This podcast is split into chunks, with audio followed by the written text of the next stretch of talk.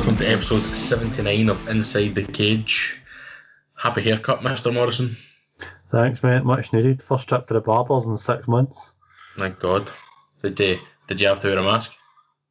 Yeah, well, there was, there was one of the boys, wasn't he wearing a mask? I'm like, no, I'm wearing a mask. But they were wearing masks, so I was like, ah, I'd rather just wear one, do you know what I mean? You've got to kind of keep yourself right as well. It's, it's, no, it's no fair in them, do you know what I mean? They're just doing their job, so.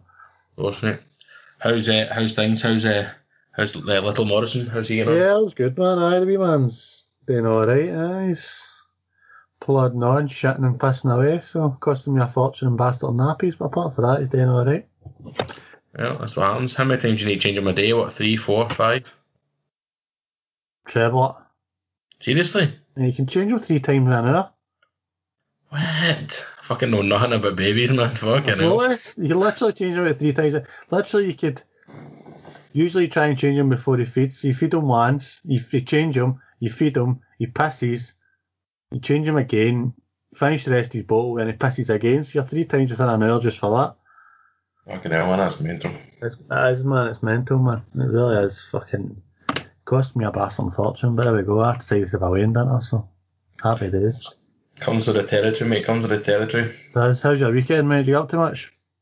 Um, no, I went and watched, I went and watched football with my dad on Saturday. Um, that was about it because You won was at least. supposed That was a bonus. It was it was it was good. Well, I don't know, mate. It's a weird one. It's really chalk and cheese. It was like watching two different teams. You know, the first half we were brilliant. Should have been three or four up against Hamilton. Honestly, like I'm not even being biased. Like if you watch the highlights, you'd be amazed that we weren't two or three nil up at half time. And second half we were shit. Like, centre forward still. Well, Big John I know- scored. And I know he scored, but he doesn't. But, but if you're playing Hamilton, you want to score two and three and get out of the road. my my problem is right that he doesn't work enough for me now.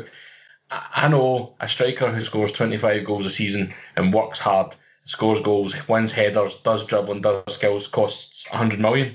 So I'm not asking for that. There's only about three now in the world, I think. So Exactly. That's precisely my point. I'm not asking for that. Big John does a job, mate, and he's if you listen to, for a team of our level to have a striker who's going to score you between 10 and 15 league goals a season, that's good, mate. The problem is we need another one, and we don't have that. I I think we need goals. You need goals for midfield, probably. You're missing as well. I think we need somebody a bit quicker. Um, the boy Junior Morias is just crap, but um, he's, a wee, he's a wee tank. But I think we just need somebody a bit more, a bit maybe maybe youthful, a bit more like kind of lively. You know, alive. I don't know. It's difficult, mate, because I just don't. I don't rate John Obika because he's big, he's cumbersome. I mean, his dribbling's horrendous and he's strong, but and he gets himself in position, so he will score goals. But it's just no. We aren't the type of team to have you know 15 chances in the six yard box every game. Aye, That's the problem. he's got. He's, he'll score a goal a game if he gets 15 chances, but if he gets three chances, he's not going to score at Well, all. no, I don't. I don't necessarily mean that. I mean, we're not going to create 15 goal mouth chances. That's what I'm saying. Aye, So you're not going to score those goals. You need to score goals other means on the break, on the counter. You know, ball over the top, ball down the wing, whatever it may be. And John Obika isn't that type of player. That's the problem.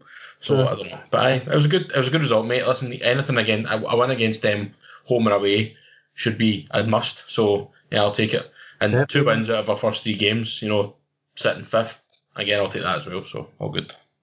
happy days. Exactly. And we drew yous in the cup, eh? I know. First game That's coming pumping to us. us. Aye, I'll be pumping, mate.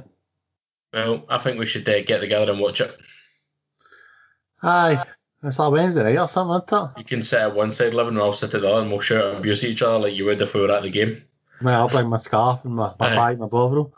I'll get the pies in. That's what we'll do. We'll have, we'll a- have, a, we'll have a pie. Anyway. I suppose we better. ah, well, I mean, yeah, I mean, we, we really, need to. Like, really Well, need to. about doing a football podcast before, but we're not doing that right now. This is the MMA one.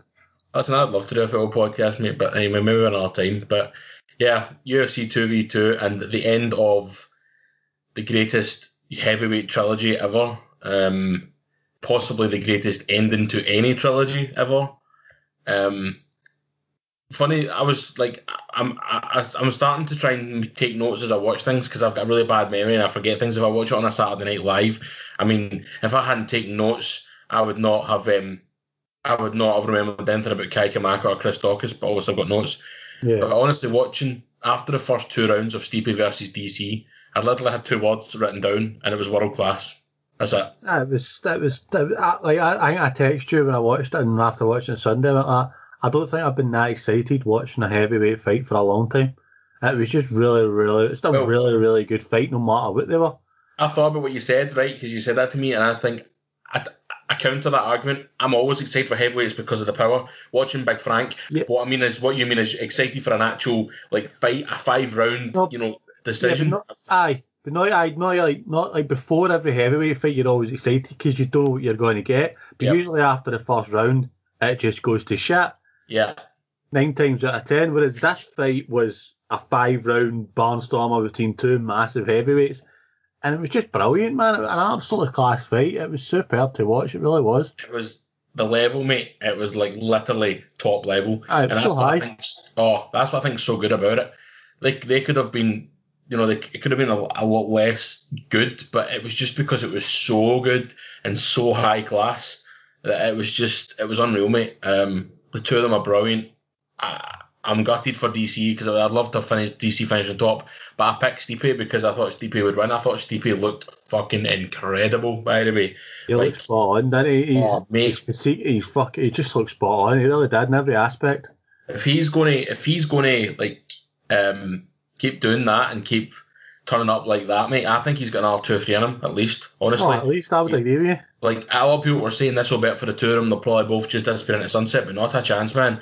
Stipe, if he keeps himself in that condition, or you know turns up to fight week in that condition, mate, oft like he's a scary prospect. Like I'm not saying, I mean, okay, when he fought Ngannou, he was quite heavy and he just laying in Ngannou, but that kind of that Stipe against a Frank Ngannou is a fight I really, really, really want to see. I mean, it was um, it was class. That Didn't- was, it was class to start to finish, man. I, I thought Stipe was incredible. DC was brilliant as well. Um, it was a tight fight. I don't think the sc- scorecards were obviously maybe a wee bit wider than maybe what most people thought because Stipe gave two forty nine forty sixes on the card. He got basically two four ones as well there. So um, I wouldn't said- disagree with that myself, but I think a lot of people were thinking it was probably more like a three two on rounds type thing. Um, but it was a brilliant fight, start to finish, so close. Stipe was- just slightly got the better at DC in the end, and it was just brilliant. the thing. I don't have any issue with the scoring. As I say, I had it three one Stipe. I had it two each after four. But as I said to you yesterday, like it was it was close, and you couldn't have you know denied that you know Stipe was maybe three one after four. Um, I mean, I guess the big talk. Well, it's not really become a big talking point. I thought it would be a big talking point, but it really hasn't been. The, the eye poke. I mean, it definitely definitely had an effect the last two rounds, hundred percent. Had an effect on DC, I'd agree with that a percent, but I wouldn't have. I don't think it would have had an effect on the fight in the end. I think No. that's the thing. I think I think as well. I think even DC during his interview, he slightly mentioned the eye poke, but I think at the same time, he poked Stipe first round too. I know. Well, it wasn't anywhere near as bad. Well, I'm not. No, I don't agree with you there, but it's still it's kind of if he mentions it, it's kind of hypocritical. Him kind of moaning about it when he's just done it first round. Do you know what I mean? I I don't think it's hypocritical, mate. I think it's slightly different. I don't think he was necessarily mourning at the eye poke. I think he was more mourning the fact that he couldn't see. Now that's his decision to keep fighting. Obviously, he was never going to give up. Listen, mate. The only thing that made a difference with that, because obviously these, uh, Stipe didn't know he couldn't see. Stipe knew his eye looked a bit fucked, but that was it. And on the only thing he couldn't do was really see that right hand coming. That was it. I mean, it didn't affect him much more. It would have been the same because the last two rounds, Stipe had him up against the cage for most of it. So Yeah. I, as you say, it probably wouldn't have made much difference. It's not nice. It's a bit shit that it that, that it's even a talking point because it shouldn't even be a talking point. But um, honestly, mate, world like world world class heavyweight, world class MMA, um, brilliant. Just I would love to have seen DC wrestle him a bit more. I don't know why DC seems a bit gun shy with that. He's been a bit gun shy with that since he submitted Lewis. Um, but mate, it was just. It was class. I don't think I've ever enjoyed a five round decision as much as I enjoyed that. Maybe maybe Izzy versus Gastelum, maybe. Because that was fucking amazing. That was that was two each into the last round, and then he put the foot down and went like, "No, I'm just better than you. I'm fucking showing you this." Um, Yeah. I Well, I wanna- you. It was class. As you said, it was class. Full five rounds of absolute class. Best heavyweight best heavyweight fight I've ever seen. Like my own eyes, like live. It was Yeah, that would not disagree with that in the slightest. As I said, I was I was buzzing watching the whole thing. I was standing up on the edge of my seat, didn't know where to sit down, get up. Yep. And you don't get that with heavyweights. You just don't get it. That's the kind of thing you get with featherweights or flyweights or lightweights because you don't know what's going to happen at any moment. Whereas this was like that, and it's weird to have that in a heavyweight fight. But it was good to have that as well. And I just say, Stipe looks so good, man. So it'll be interesting to see what's, what's for him going forward.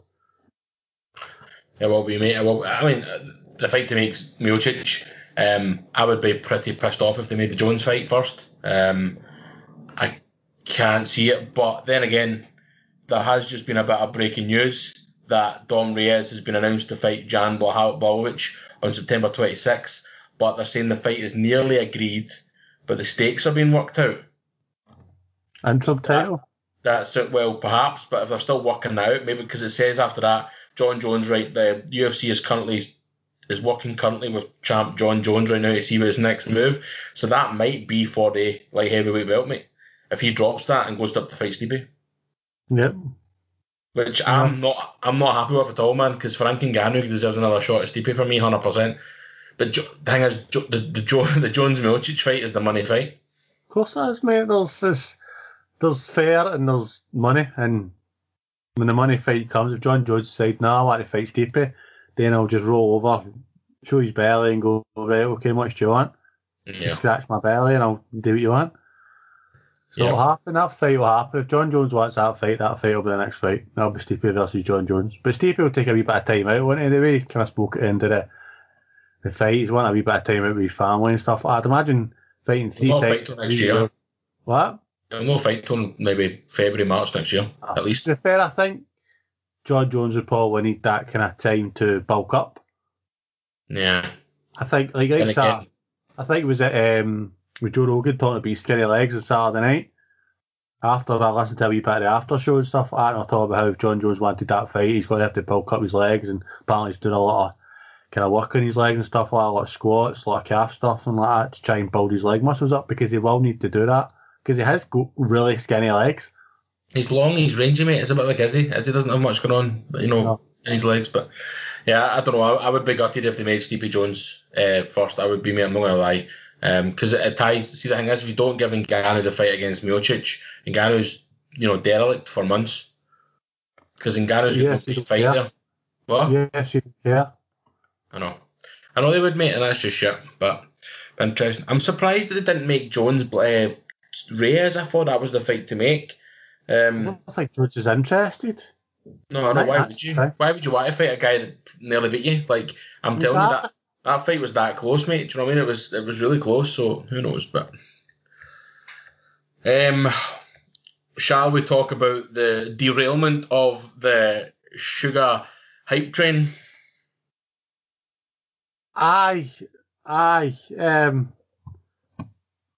aye. I, I'm thinking about this one because I've read a lot of things. Basically, I need to go back and watch this fight. I think because basically what people are saying is regards to Vera, I think Vera had a couple of leg kicks kind of early on, and they're saying that possibly affected Sugar Sean going on into the fight.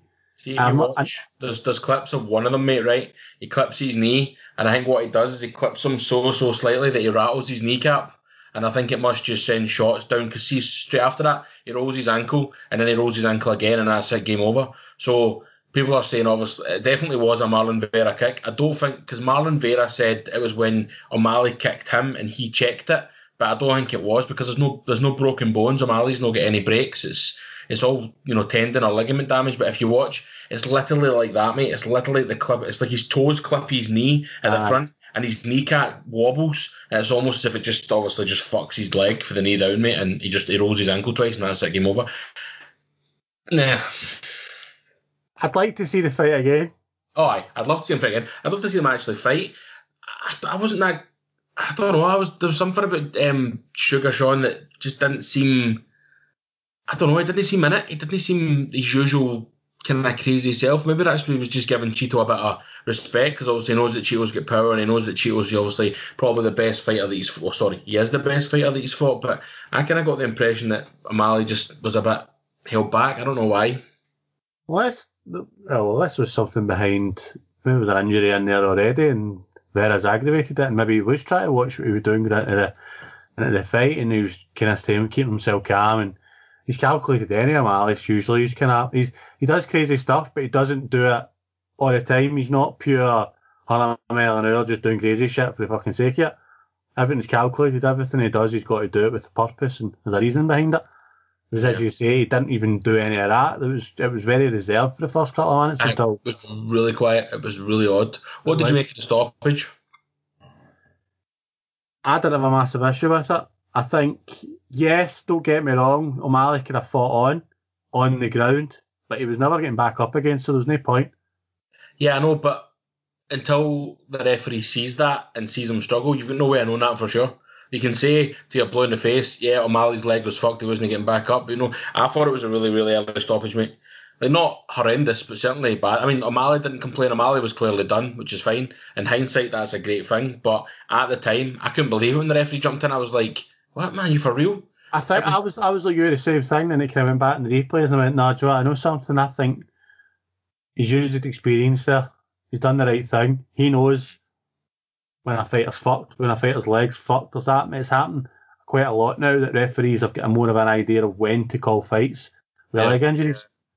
And I think that's what happened there. I think he just seen his leg go completely, and he's like that. And then he was on a hobbling about, and he wasn't. He was trying to hide it, and I think he just knew. I think the referee knew there and then that what actually happened. And actually, for me, it was a really good call, and I'm surprised I'm saying that to be honest. Yeah, I'm surprised, but I thought you'd be, I thought you'd be with me there. No, I'm afraid not. I'm, I, I didn't have any issue with that stoppage. I think it was a it was a correct thing long term for for Sean O'Malley. To be honest, I think it was good for him more than anything else. Yeah. So What about again. No, but interesting to see where Vera goes after this as well. Yeah, well, see, the thing is, I mean, Vera has just fought a ranked guy, so Vera's looking ahead. So I don't know if I don't know if Vera would uh, Vera would take it back. To be honest, No, I don't. I don't. I don't know if you will see this fight straight away again because obviously Sugar Sean's going to be out for probably six months. I would think if it's tendons and stuff like that. So Vera's not going to hang about. He's not the kind of guy to hang out. I think it was his third fight already this year, and it's only August. yeah, So he'll fight again before the end of the year probably. So um, it'll be interesting to see who he fights next. Because you say that'll put him into our rankings, so it'll be interesting. Yeah. He's look, got to be looking forward. Got to be looking top ten, mate. For me, he's got to be looking trying to take something out, but we'll see. Gutted. That, uh, overall feeling is that kind of gutted that we didn't get the fight that we thought we were going to get. To be honest, which is a bit of a shame, but you know, maybe next year, eighteen months from now, they might be fighting for a belt, the two of them. So. Um, would happily watch that again, definitely, mate, definitely. Yeah, but it, it should have been an absolutely incredible fight. We just sad, sadly, but fair play to Marlon Vera. Probably he won the fight. There's no doubt about that. It's, such, it's not as if he, it's not as if O'Malley lost the fight with her injury. Vera did win the fight with the things. and it looks like the injury was caused by Vera. So That's it's like what I'm saying. Aye. Vera won the fight by by using the kicks to win it. yeah, exactly. Yeah. There's quite a lot on this card. There was a lot of good performances. Obviously, kind of pick and choose what we talk about. Um, I felt a bit sad for JDS.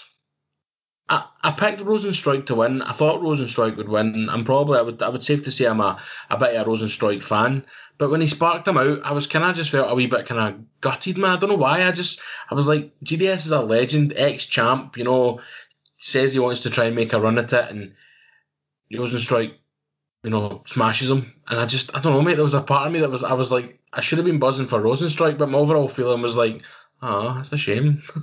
As you say, he's a bit a legend, eh, JDS man. He's obviously been about for so long, former champ and all that kind of jazz, and it's just he looked decent. I thought at times as well, and I think that's maybe as well why maybe you're a bit gutted because he did look decent at times during the fight, and it was a good fight. It wasn't your typical. See, I was really surprised by Rozenstruik here because I've always kind of thought Rozenstruik likes to go looking for that big shot.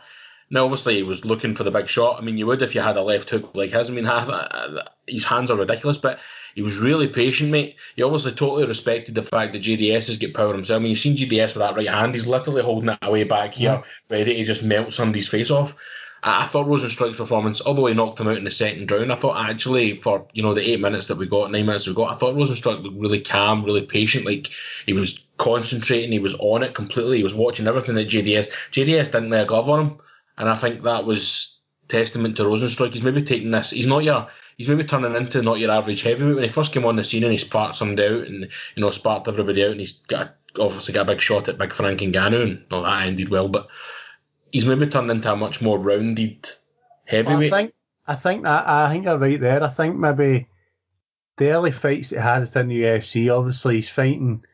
Obviously fought Junior Albini and he fought Allen Crowder. Uh, Junior Albini went, went to second round, but obviously beat Allen Crowder in fucking nine seconds. Um, he then sparked out Arlovsky. He then sparked out Arlovsky, and then maybe the Overeem fight. The Overeem fight went the distance. Maybe that changed something within him. He's realised he's taking that step up. I need to be more calm in the way I'm doing things and pick my shots and pick my strikes. And I think obviously with the Ngannou fight, it lasted fuck all. So I, we can't really discuss that. But I think, as you say, you see a performance in here that you kind of showed that calmness and maybe growing again, got better as a fighter. Yeah.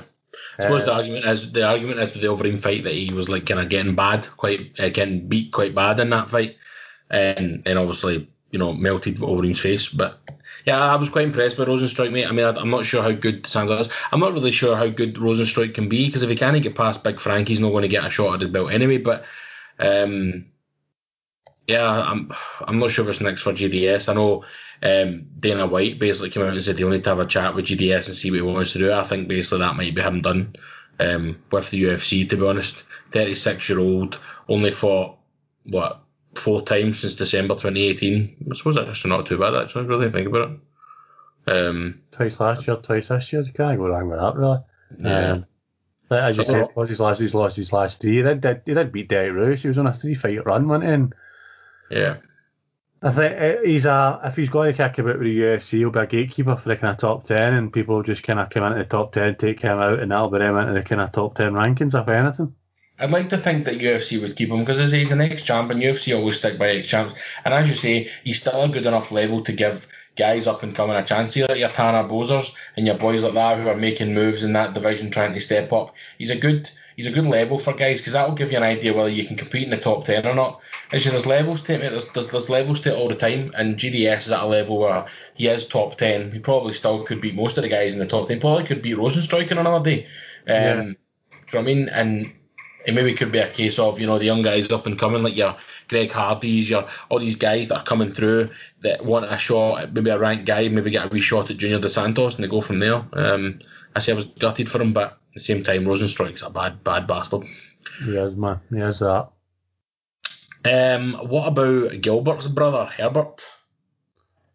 Well, He'd obviously, that's well great, which I didn't realise at the time. What? He'd have been as well no turning up. He looked gassed as soon as he. I mean, I thought it was terrible. I thought. Pineda looked quite good, but my God, man, Burns looked terrible. It was like a minute. It was at the start of the second round. Where I thought Burns has just kind of went for this because he knows he's fucked. And then after that, it was just game over. It was fucking waste of time. He just kind of had to lie there on the floor and just get his cunt kicked in.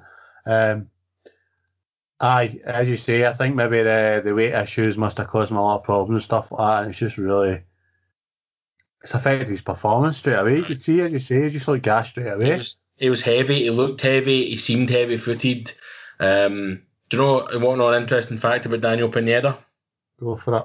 He's never won a fight by decision. He has twenty seven wins, all by finish. Nice. That's quite Yeah. good. Yeah. So he this looked guy good, man. He looked good. He definitely looked like he, he's made his most of his time that he's had out with the UFC, and he's definitely learned a lot and grown a lot. And he came back and he looked fuck it to her. He, in times he looked. I know he was basically fighting a fucking dead body, but he was. He still looked good. He still got to beat what's put in front of you, and I thought he'd done that well. Yeah, I mean, I think um, I think Pineda was um was a late call up as well. I think he um, I'm not sure. I can't actually see it. I was trying to see if I could see anything about it, but I'm pretty sure he was like a week's notice or something. So that makes it even worse for Herbert Burns. Herbert Burns was in um, I think he like. I just read there. I think he signed with the UFC in June, so um, I don't know how obviously how early, the fight was organised, but I obviously knew at some point would be getting a fight within the UFC. It's just mental. It's probably even more embarrassing for Burns, as I say, because Burns was probably in a camp. Your guys turned up, you know, and um, just kind of sparked him out on short notice. I don't know if that's actually true or not, to be honest, mate, but um, I'm sure it was one of them was on really, really um, short short turnaround. But yeah, decent performance by Pineda. It looks it looks legit. To be fair, it looks legit. That Um, looked good, man. He looked like a bit of everything, so it was good. Cracking performance. do we need to talk about Merab? Because I feel as if every time we talk about Merab, it's the same conversation we have. No. Um, Utter, utter domination. I actually, I actually really didn't enjoy watching this. I was bored. Judd Dodson was in the fight, so there was no point. A Waste of fucking time. But I know Merab wasn't doing. He wasn't doing anything either, though, for me. No, He dominated the fight, but that was that, no. I Just it bored me to tears. As I said, Judd Dodson did fuck all. did nothing. I'd, I'd actually love to see the stats on that. I'd love to actually see if he actually did anything because I generally don't even remember him throwing I a think, punch. if I remember correctly, I think the third round, I'm sure they showed you his stats at one point. I think he threw like 15 punches the whole fight or something like and I was Um, surprised it was as many as that. That's a release. That that's a release kind of performance. That, and I think he's just signed a new contract. I'm sure John Dodson just signed a new contract with the UFC. I I'm sure we have to be remember beating Atwood and he actually looked pretty good against Atwood. I actually think he was too scared of the takedown. I thought he defended some of the takedowns quite well at times, to be fair. Aye, Apart I mean, from that, he never done anything offensively to go try and win the fight. As though he just didn't. He wanted to be one of these guys. Oh, Merab didn't take me down. That's what it looked like. I mean, that's one thing that I, I'm, I'm I'm a wee bit embarrassed for Merab. Twenty attempts, two takedowns. Like I know, I I, I, I kind of hear myself saying this right, and I get there's there's two sides to every you know there's like for every reaction there's a or whatever it is for every thing there's a reaction stuff like that. You know what I'm trying to say, right? Aye. So for every attempt there is a takedown, there's also takedown defense. So I suppose the argument is John Dodson's takedown defense was good, but not one of the. I don't know. It just didn't look like Merab was. I don't know, mate. I, I just felt as if Merab was not wasn't. He was 100 mile an hour as always, but just didn't feel as if he had that relentlessness. I think John Dodson was there for the taking, and the fact that that went to decision is ridiculous. It was. It was I think shite. that's kind of maybe. I think when Merab's kind of thing seems to be taking people down and putting them a wall and punching fuck at them. Mhm. If you can't do that to George Dodson, the Judas, okay, Ted said takedowns defense been pretty good on the night. How really good is Merab? Is Merab does, does really, really that good? I know there's a lot of hype about him, but I think that's mainly because of the, the way he walks, the way he does his job, the way he's. It's like a buzz bomb just running about that octagon, just trying to take people down and punch fuck at them. I There's totally no get it. stopping See if he comes up against a guy who's long, rangy, and can stand and bang. Um, you know, like a Cory, a Cory Sandhagen, I think would piece Merab up. Aye. that kind of idea. I definitely, I definitely believe it. Dominick Cruz would have Merab Dvalishvili for his breakfast. I think these these are the kind of guys that he hasn't really fought anybody. No, no, saying he hasn't fought anybody worth talking about. He's obviously a decent fighter, Merab, and he's relentless, and I love watching him. To be fair, but just I don't know, mate. I don't know. I just wasn't that impressed tonight. Yeah, sorry. no, I was sorry. impressed either, mate. I wasn't. Yeah. What about the pre's and the pre-pre's? Any kind of special mentions for people?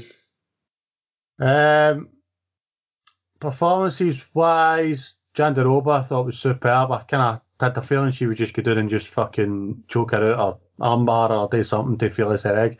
Fair play, I did that. Chris Daukaus I thought was really, really good. It actually reminded me a lot of who's the Scouser we've seen? No, the Scouser, the English boy. Aspinall. Aspinall. There's like similarities there between the two of them. Their boxing, Yeah. their striking was just so good. Fast hands, quick feet, man. I thought he was really, really good, man. I was, I was kind of surprised to be honest, but I thought the boy was really, really good. Um, Kai, Kai Kamakov as Tony Kelley get fight tonight. That was pretty good. I probably would say Finch, Vinc Pichel, Jim Miller was shit hot as well though. So it's kind of Mate, I, I literally wrote, look, I mean, on my notes, I literally wrote fight of the night. And that was the first fight I watched, and it was the fight of the night, mate. It was absolutely, utterly, utterly class. class. It was amazing. Um, after the first round, I thought there's no way this is getting to the end because Tony Kelley got absolutely swamped. But Tony Kelley came back into it. Um, but I Kamaka looks like a real threat, man.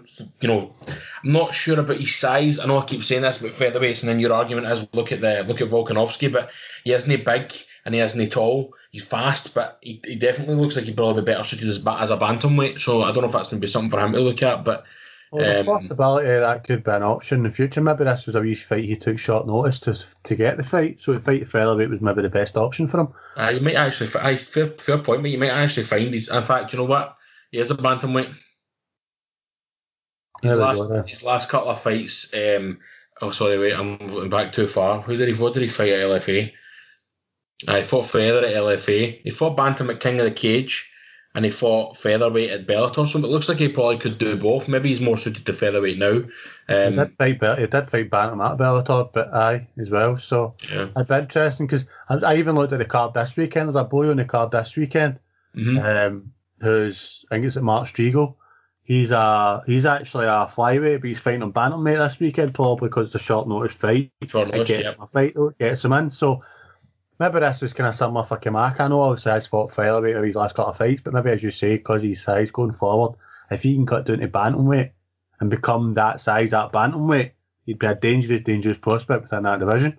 hmm It could be. I guess it'll just depend on how he feels and stuff like that. But honestly, mate, class, class fight. What a way to start night. Like honestly, totally. See if you're, see if you're a fan watching your first ever UFC pay per view and you watch that first, mate. Oh my god, that's exactly what you want for your first night, the first fight of the card. Amazing. Followed by big Chris Daukaus with an amazing finish. That knee, that knee was class because Parker Porter was falling down that way to his left, and then somehow after getting kneed in the face, ended up up, run, and falling down the opposite direction. It was amazing. It was almost as if it was just like kind of picked him up and turned him around. It was mental.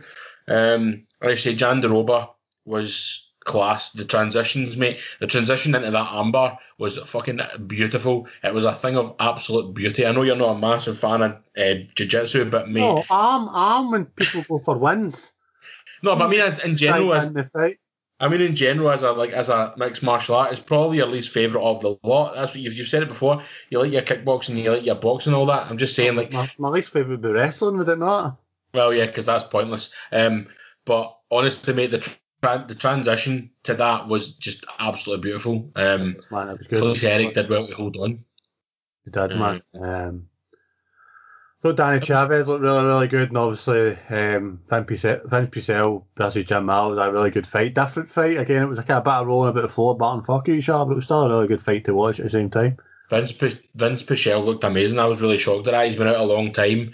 Um, Jim Miller's looked really good the last couple of months as well. Well, I, I, I, picked, I picked Marlon Predictions thinking I think he'll maybe he's obviously won his last couple, bit of experience to probably come out and win, but obviously as you say, Vinc Pichel win was fucking superb. Um, but yeah, it was it was a class it was a class night from start to finish. I see the only two fights that maybe weren't that brawl were Merab and um So was Yoder, wasn't great? Souza Yoder. No, it was all right. It was Su- Souza's stand up is really weird. Souza's stand up, she's only got one shot. She's only got that right hand. She has nothing else. Mm. Nothing else at all. It's so bizarre. Like I get she's a you know highly decorated you know jiu-jitsu, but you still have to work to get the in the positions for that. And I just it was not it wasn't brilliant. Um, Ashley Yoder I think's got a wee bit of potential there, but again I don't know what it is with her because she should she probably have beaten Lavinia Souza or uh, Olivia Souza on another night, you know. But yeah, I don't have any issues with the bonuses either. The bonuses were fine for me. I would. I mean, you could say that the the main event was a fight of the night candidate as well. To be fair, um, probably get paid enough though, so that's fine. yeah. Well, Stipe get paid like seven hundred and eighty grand, man. It's mental. Exactly. It's fucking crazy, man. Aye, but no, it was a it was a class class night, mate, and um, some really really good performances. Um, aye, there's not really much else to say. Like world class main event, and although I kind of I kind of ate my words this week because last week I said you and I always say cards only as good as his prelims, and I said to you the prelims on this were shite. Well. A slice of humble pie for Scotty boy. Shite because- for names is probably the way to say put it. We need kind of changed the way we're talking, I think. The we kind of mention things and stuff I think. Um, I just the matchups were good. I think it was partly because we hadn't heard a lot of guys. I mean, the first two guys made their debut. Do you know what I mean? And then the second two guys made their debut. So the first four guys, first two fights were debuts. So we got nothing to gauge it against. Um, and the two of them were absolutely classmates. So it set up for a great night. Um, as I say, other than the Merab and the uh, the Souza fight, nah, could have they could have just been slipped off, and I wouldn't have minded. But um, oh, and just before we move on, um, eight five on the predictions this week, son. Eight five, get it right up you. Well done. Well, by the way, I was just looking at the fucking salary payouts. Just Mhm. mm-hmm. for top of that. Do you know how much JDS get paid for that fight? Ah, it was something stupid like three hundred thousand or something, was it no? Four hundred thousand dollars. Yeah, it's crazy, man. Four hundred thousand dollars. That's ridiculous, man. Yep. What did Rozenstruik get? About fifty. Eighty. Oh, not bad. But I know wait, that includes forty grand win bonus. I was right, forty. No, it doesn't include win bonus. He didn't get a win bonus. He should. No, I think it depends on your fight deal. Because it looks like I'm what You only don't. You only Oh don't. no, that's, get, that's no. They've got him. They, all right, they, they must have marked this up wrong because they put him down as lost the fight when he won the fight. So I don't know why the fuck done that. But uh, you only don't get a bonus if you're fighting with. It's a title fight. You don't get a bonus in that. You don't get a win bonus in that for some Yeah. reason. But yeah, payouts were crazy the weekend, mate. It's probably one of the highest payouts they've had in a while. Um, obviously with DC and you know. Well, Um, there were basically two million dollars between fucking Stipe, DC, and JDS. yeah, three guys on the top of the card. You know. Aye. in fact, JDS wasn't even the co-main. Do you know what I mean? It's mental. That is man. That is that. Right, let's move on a little bit. Um, couple of cards this was a few cards this weekend. There's a one championship, but it's mostly Muay Thai. I think there's an LFA this weekend as well.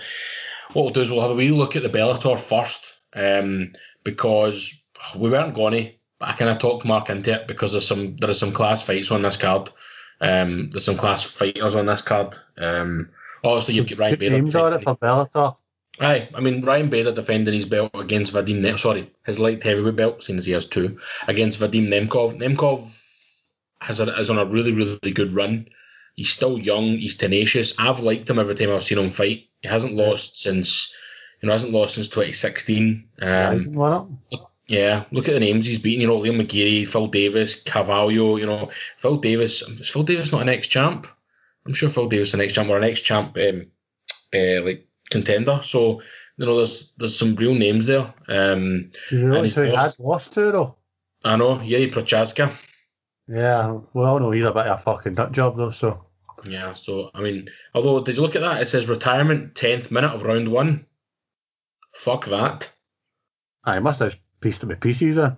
Aye, ten minutes. Aye, aye. Oh fuck, aye. Aye, that's what I'm saying. Ten minutes at round one. Fuck that. That was a heavyweight as well. I know, no chance, man. Um, so yeah, Vadim Nemkov is probably a legitimate threat to Bader. I'd imagine Bader might take him down and hump him for five rounds, but we'll see.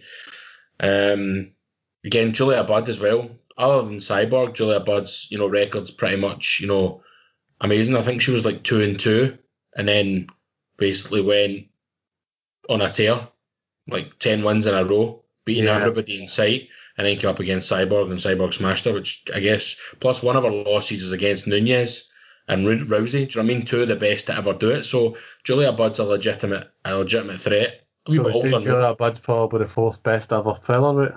You could say so, mate. Like no, no danger. Like the featherweight. I mean, there isn't many of them. That's the thing. So Yeah. um, again, you get Roy Nelson, the class. You know, he's a he's a bit of a veteran. A bit of a veteran, that's an understatement.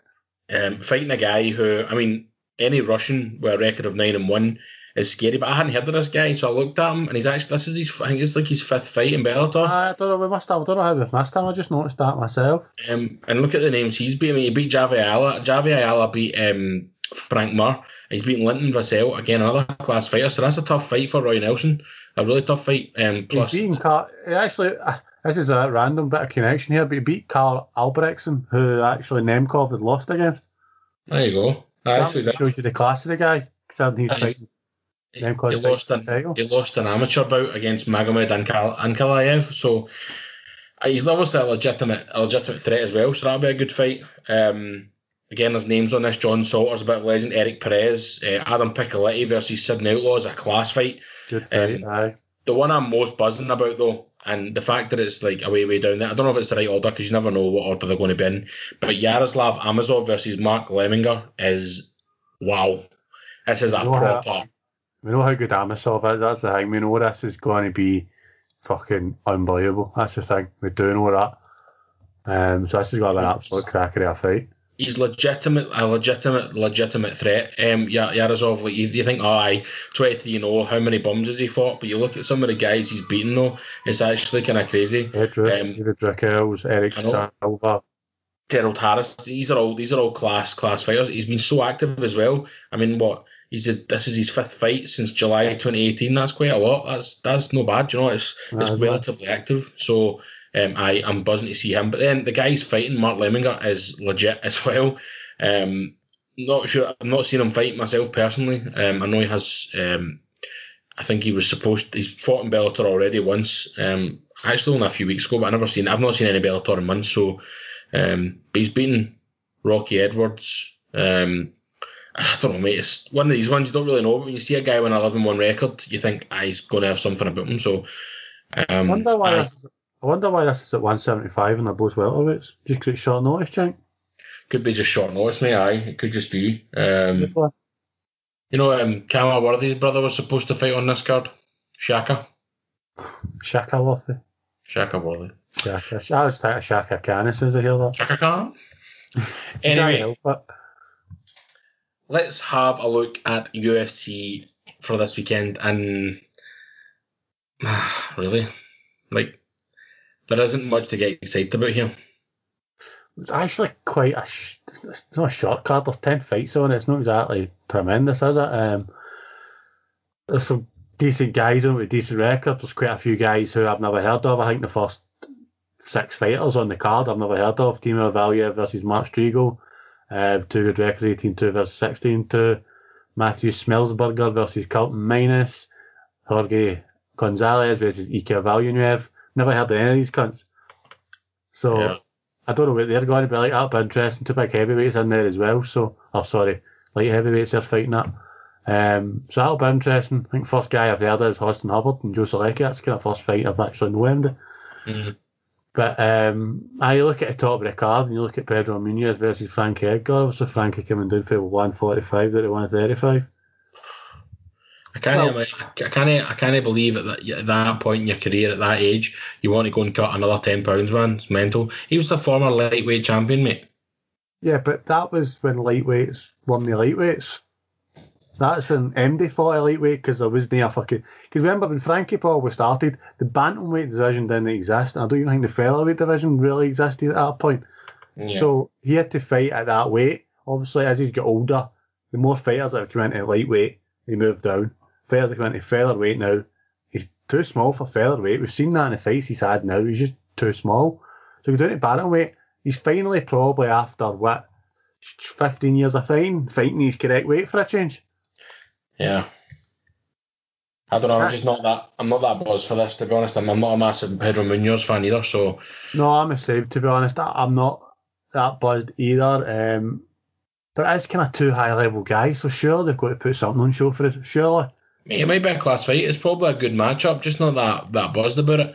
Um, there's not really much on the card that gets me absolutely full of beans. The only thing I'm really looking forward to is Maria Agapova she was class. Um, other than that, there's nothing really massive on it. Daniel Rodriguez is a bit, uh, you know, fight the other week. yeah? Uh, I was going to say, I thought he fought. I was just having a look at that. No, me. He's fighting Takashi Sato, so it's, again, it's two good, really decent fighters. It's Again, it's probably good fights on card, like on paper, mate, but there's no like your average your average fan isn't going to, or your your new fans aren't going to enjoy this as much. You know what I mean? So it's one of the ones. OSP versus Alonzo Menifield. Yeah, all right. Um, you don't really where you don't know where the SP is these days, do you? It's the thing. I know. Mate. He that fight up at heavyweight didn't go very well for him, then he's coming back, didn't he? Like heavyweight, I know obviously got the the Von Prucho against Oleksiejczuk, but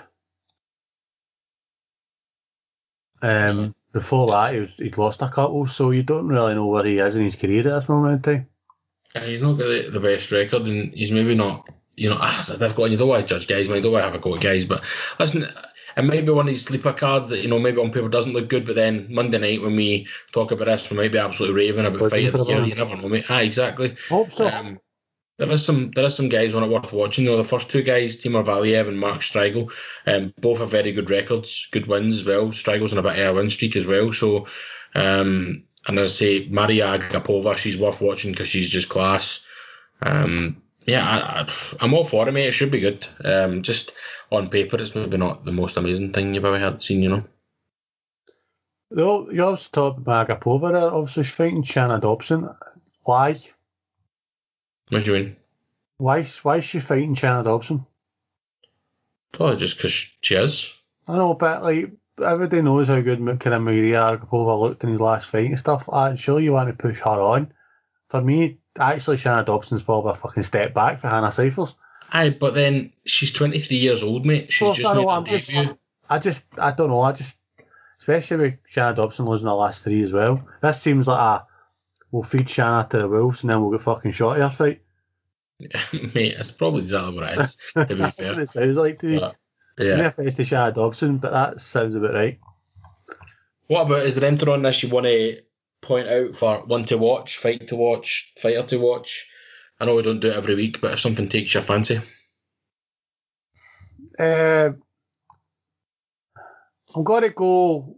I'm actually going to go to the very first fight on the card.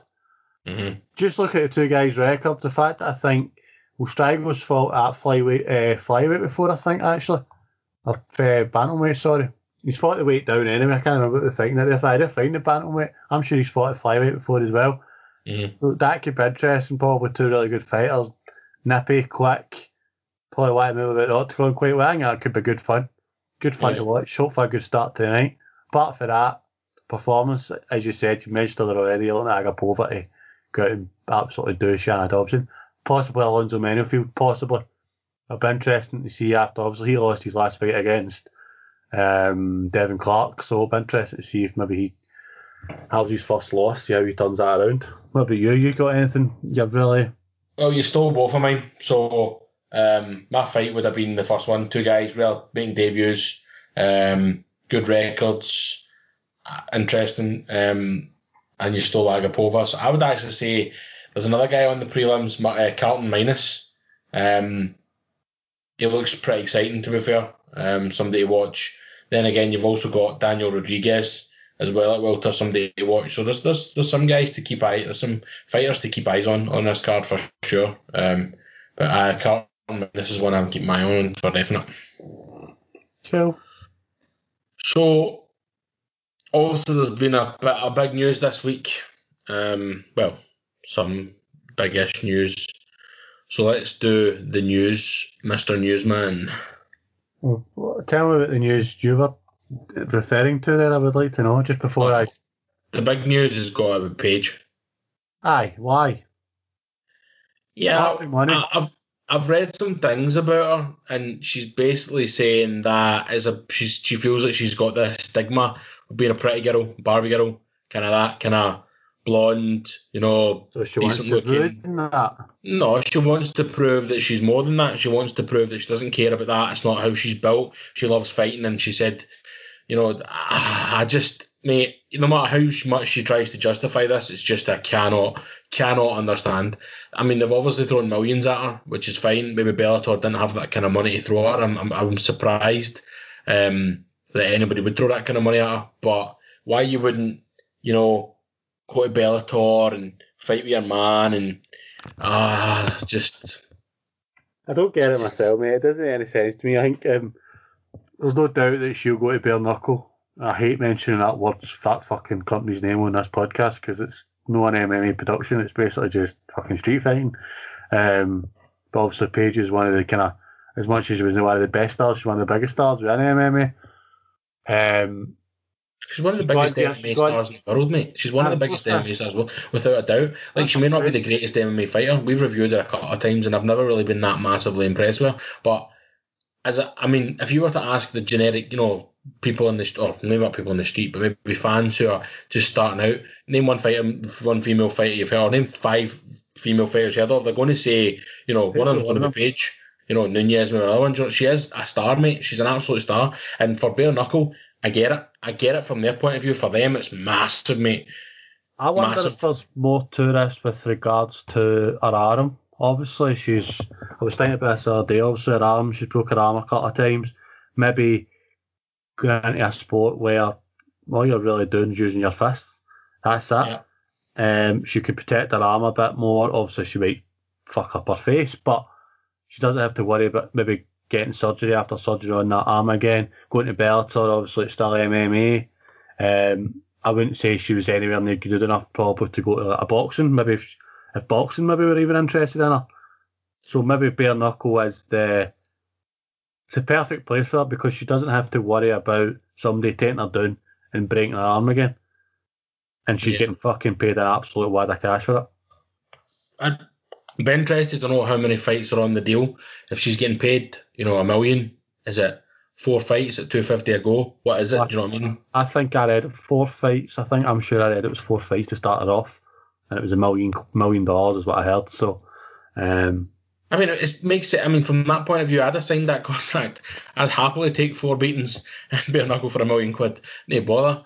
Um, I guess the argument is she's got another side of the coin. As she says, she makes more money from doing, you know, her own thing on Instagram.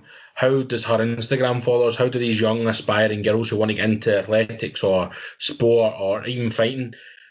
going to react to seeing her getting her face destroyed potentially. I mean, she might not happen. She might win 4 and 0 and take absolutely no hit. She might be an absolute savage, Maybe We don't know. But it's. all these com- you're talking about on Instagram. What about these companies that pay her money to promote items on Instagram? Yeah. And let's be honest, she's promote she promotes mainly because she's a good looking girl. And if she turns out not to be very good looking after fights at certain points because she's got bulging big black eyes or scars down the left hand side of her face, whatever like that. Is that she going to then lose money with that as well? Yeah. I don't know. I don't know. It's up to Paige. Does what she wants. She obviously, as you said, she's seen dollar signs straight away as well. She protects that arm a wee bit more. She's definitely a mate, she's definitely a smart girl. She wouldn't have signed no, this deal if it wasn't right for her. It isn't. I mean, the, he he seems quite positive as well. The both of them seem absolutely buzzing about it. So they've obviously discussed it. They realise it's the right thing for them. Fair play, man. Good luck to her. Um, let's be honest, who she's going to be fighting, they're not going to be. I actually would say there's not going to be anywhere near her level, and she's not even a very good level. So no. No, they'll be set up for her. They'll be, they'll be bowling pins. They'll just be fucking put out there for it and not fuck it her. Well, it might it might put bare knuckle on the map. Not exactly mass something I'm massively into, but um, you might find after her four fights that UFC come crying back, maybe, or you might find she goes and signs with Bellator after that. It might toughen her up a bit, as she says. She maybe wants to get rid of this, you know, this nice, pretty girl image. She wants to go and become a bit of a.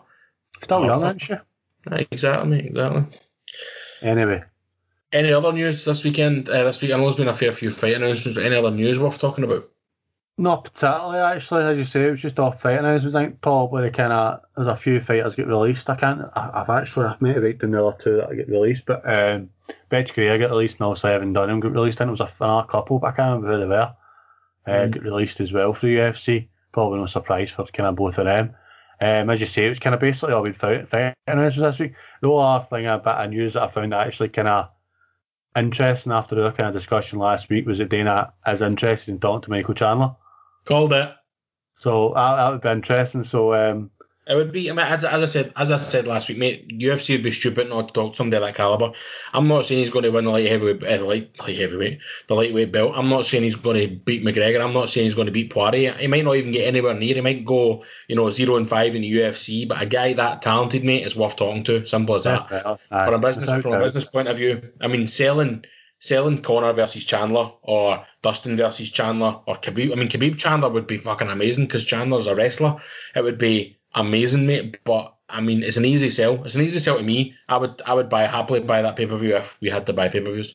Um, I'd be, I'd, I'd, be surprised if Chandler doesn't end up in the UFC. I think as soon as if, if Dana makes his interest and you knowing then you will end up in the UFC. If Dana wants you to come to the UFC, you'll be in the UFC. Well, see, I already, I believe they've already spoken. To be honest, that's just Dana White dangling that carrot to the media, mate. That's all he's doing. He's already had conversations with, maybe not directly with Chandler, but with Chandler's um, representatives, mate, hundred percent. He wouldn't dangle a carrot like that, and then Mike Chandler turns around the morning and says, "I'll sign for one championship." UFC would look stupid.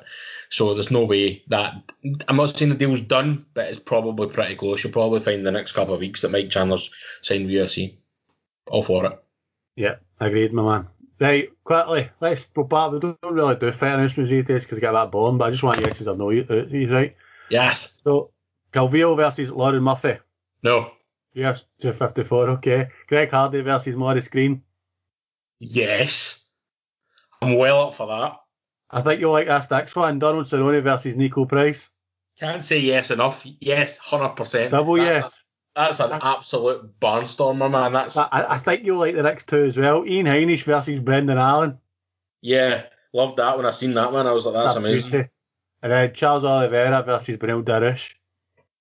Mate, I seen that and I was like, oh my god.